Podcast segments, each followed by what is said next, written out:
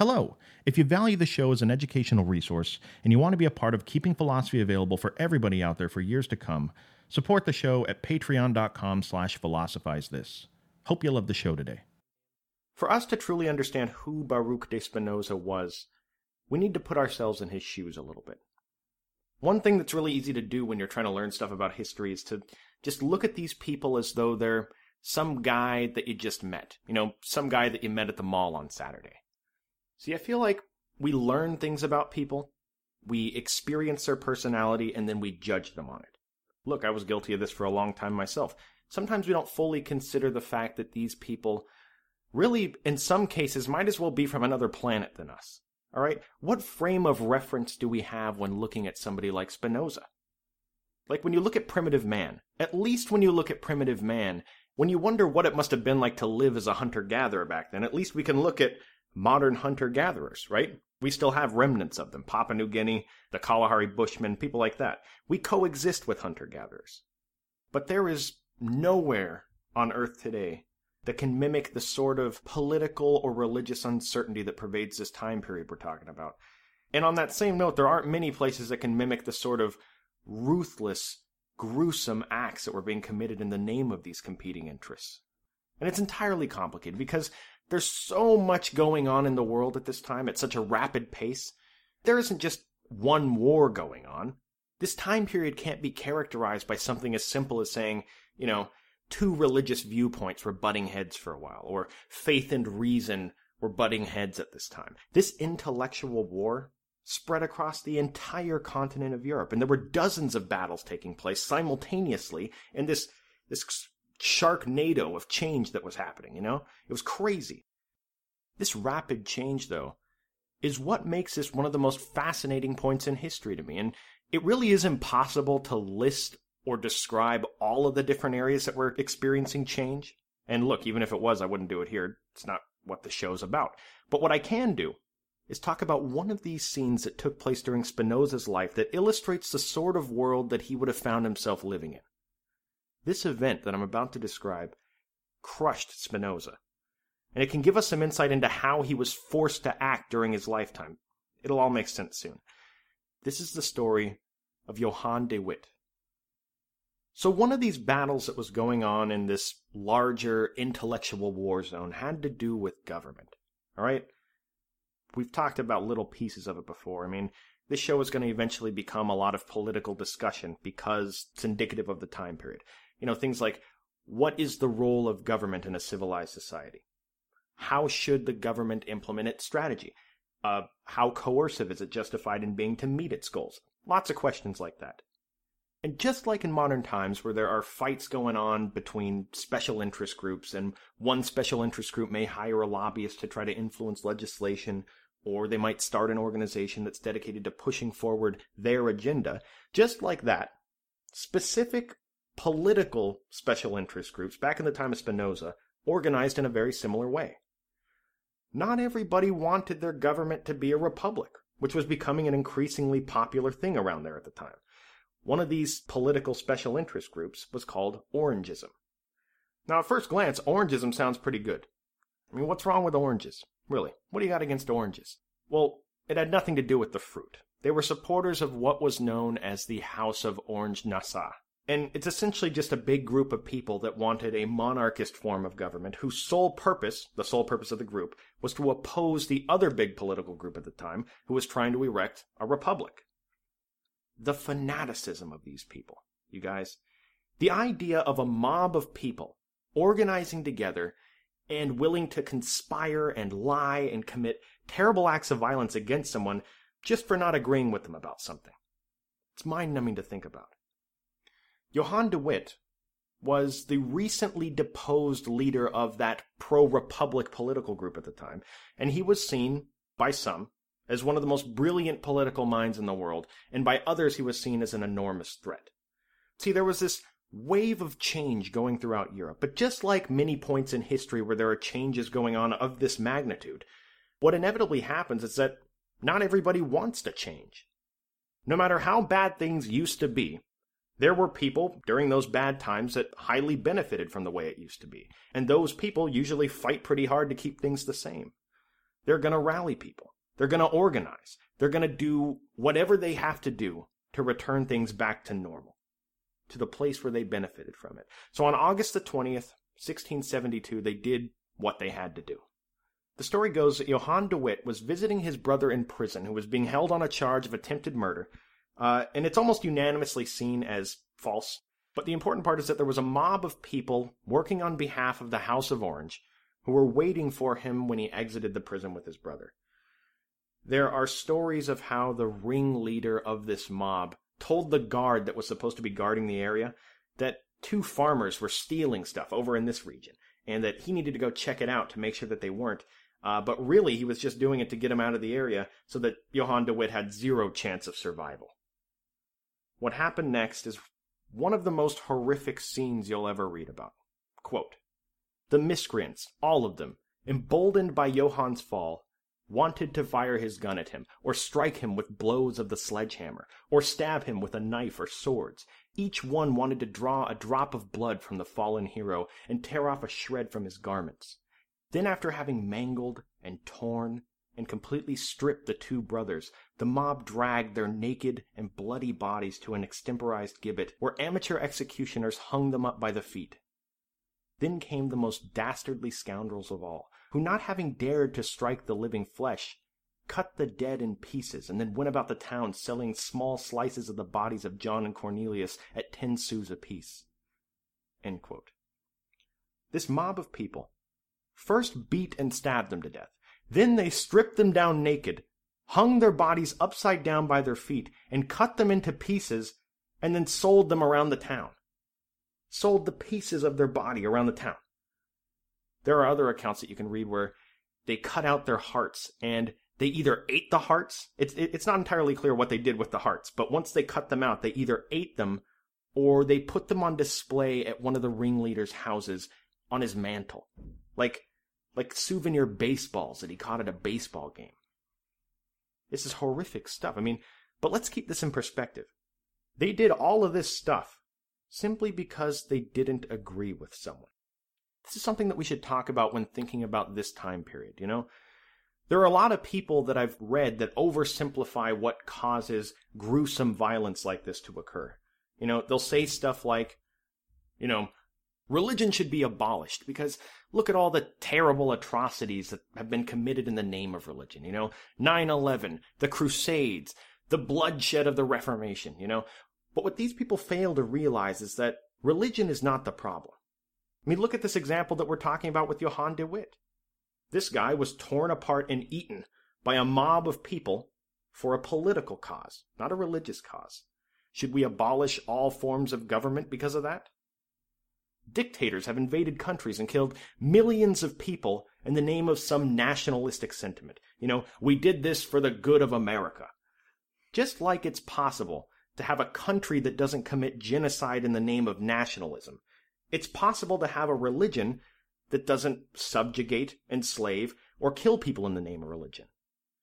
There's an Indian religion that has its origins way back in the 7th century BC. It's called Jainism. Now, if you're a follower of Jainism, you live by a strict principle of nonviolence towards all living creatures. That's the central tenet of the religion. That's the ultimate good. If you're a follower of Jainism, then you promote complete equality among all living things, and you would never even think of mobbing together and disemboweling someone, let alone flying a plane into a building in the name of Jainism. Now, my point is not to find an exception to a rule and say that people are wrong. That's not the point of this. My point is, if it's possible to have a religion like Jainism, and by the way, many other religions that don't have violent extremists attached to them, if it's possible for those to exist, then maybe there's something that underlies religion that's the real problem. Maybe religion isn't the problem. Maybe that thing, whatever it is, can also be found in all of these other things that people commit atrocities in the name of, like the orangists from the story we just told, or the people that commit violence in the name of their country. Maybe the real problem is man's ability to attach themselves to a tribe and marginalize other groups of people that don't agree with them. And if you're someone that truly wants the violence to stop, and not someone that just has an axe to grind with religion, I think you can see that abolishing religion doesn't solve the problem, it just delays it. We can see this in the example of Johann de Witt. Spinoza, when he heard the news, he was absolutely devastated when it happened. Leibniz, he is the third of the great continental rationalists. You remember Descartes, Spinoza, Leibniz. Leibniz was a contemporary and a friend of Spinoza. And he writes later about Spinoza telling him about the day when the mob attacked them. He describes it here, quote, I spent several hours with Spinoza after dinner.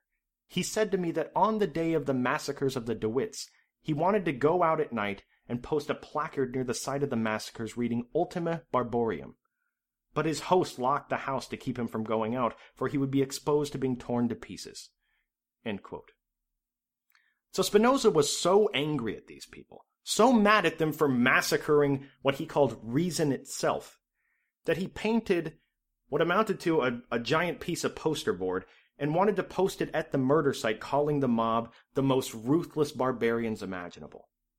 And the only reason he didn't do it is because his landlord locked him in his house and wouldn't let him out because he didn't want him to get killed doing it. That landlord may be the, the sole reason I'm recording this episode right now. It's crazy to think about. But this story, this story really encapsulates the character of Spinoza throughout his entire life. Dedicated to reason, strong, stood by his beliefs no matter the cost, living in a world full of people who were not his intellectual equal.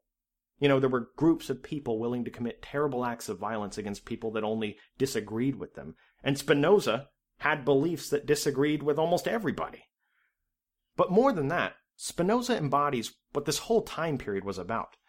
I mean, the way he made his living was by grinding lenses for microscopes and telescopes. That's how he made his living throughout his life. It would eventually kill him, as we'll talk about later.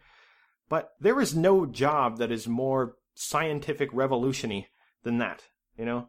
If you were making a movie about someone from the scientific revolution and his occupation was lens grinder, the writers of that movie would tell you, no, no, that's not believable at all. It's too over the top. You're trying too hard to make this guy scientific revolution. Stop. Spinoza grew up Jewish. He was a proud, card carrying member of a community of Portuguese Jews living in Amsterdam at the time. And then, at the age of 22, his father died, and things changed for Spinoza. For a long time, he kept his opinions quiet because he didn't want to embarrass his dad. Uh, but now that he was dead, all bets are off. Couple that with the fact that he was living during the time of the Spanish Inquisition, which really created a pretty interesting and complex situation for you if you were either Jewish or a member of any Jewish community's religious authority. I mean, above all else, they wanted to keep Spinoza quiet. That was the main goal. See, Spinoza had this long upbringing. This would be about the equivalent of going to Catholic school in modern times. He talks about it being this long, monotonous slog through the Jewish religious texts and the Old Testament. And what eventually happens is Spinoza thinks the story is a little bit childish. You know, he's not buying it. He said that this God that's portrayed in the Old Testament, how can anybody honestly believe that this is true? And if it is true, is this the God that you really want to exist under? No, to Spinoza, God is nothing like this. What, what some guys wrote about in this really old book that you guys are all following? Spinoza thought that whoever wrote the Torah really wasn't a bad person. They understandably had no idea about science or cosmology as they did in his time. So let's not pretend like they did. He said that these miracles that are written about are most likely just natural events that were misunderstood by humans and then recorded to be supernatural acts to give credence to the set of behaviors that are attached to them. He laughs about the fact that how could God ever be relegated to a human form? You know, very reminiscent of Maimonides, and they're both Jewish thinkers, so there's no doubt he read them. You know, God didn't say, let there be light. He doesn't have a larynx. He doesn't have vocal cords. He can't say anything. He doesn't have a hand that reaches down and touches you in your life. No, God is much, much more than that to Spinoza. God is an infinite being that could never be described in these sorts of human terms.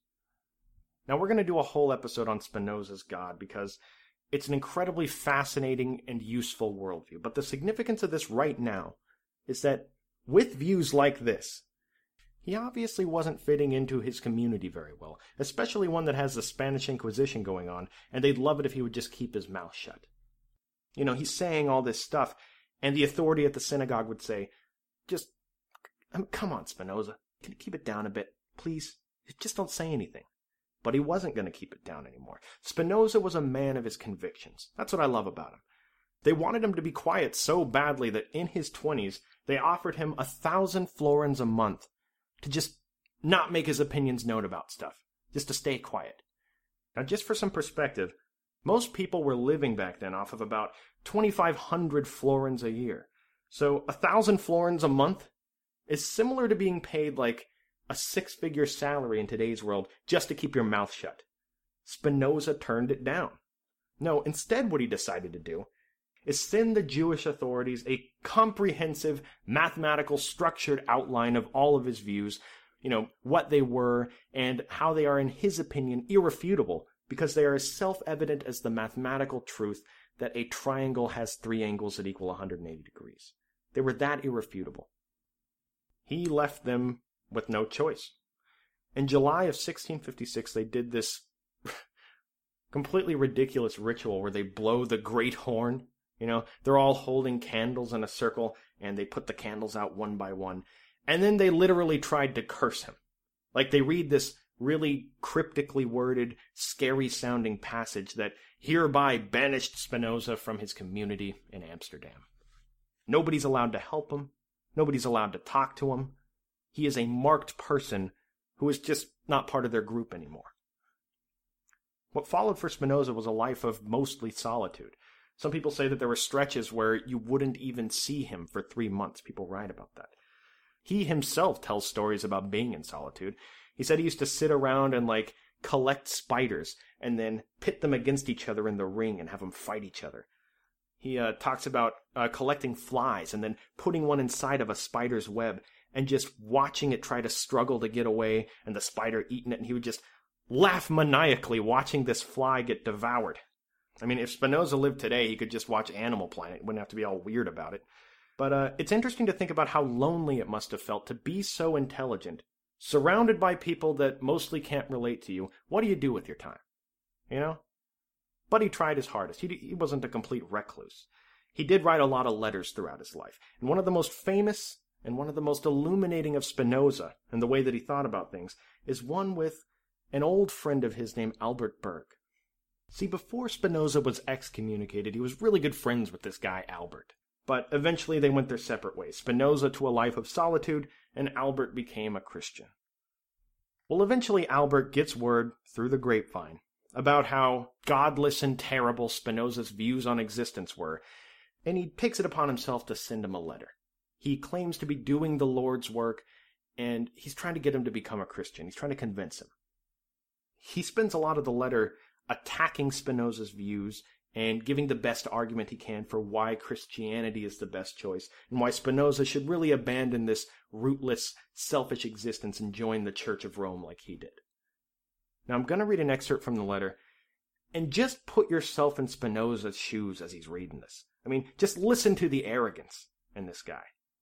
Just imagine getting a letter from what used to be your best friend, and now they're condemning you and making you feel as though you're inferior to them with every sentence.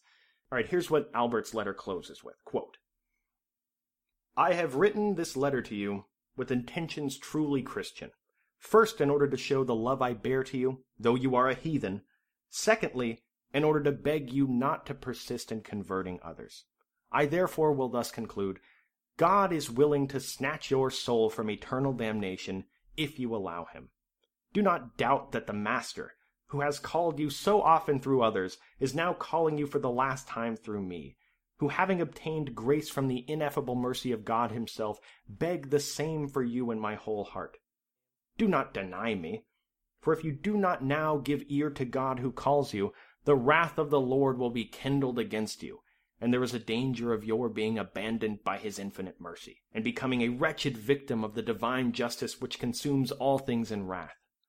Such a fate may Almighty God avert for the greater glory of his name, and for the salvation of your soul, also for a salutary example for the imitation of your most unfortunate and idolatrous followers through our Lord and Savior Jesus Christ, who with the eternal Father liveth and reigneth in the unity of the Holy Spirit, God for all eternity. Amen. So, like I said before, we can all imagine how insulted Spinoza must have felt, especially if we consider that he sees all of these religions as ultimately being the same thing, and even one that was crammed into his head throughout his youth, I mean, even that wasn't good enough for him. Listening to this old friend tell him how lucky he is that God is gracing him with one last chance to accept the narrative. Listening to him end the letter like he's ending a Sunday Mass or something, you know, God for all eternity, Amen. This must have made Spinoza crazy, really.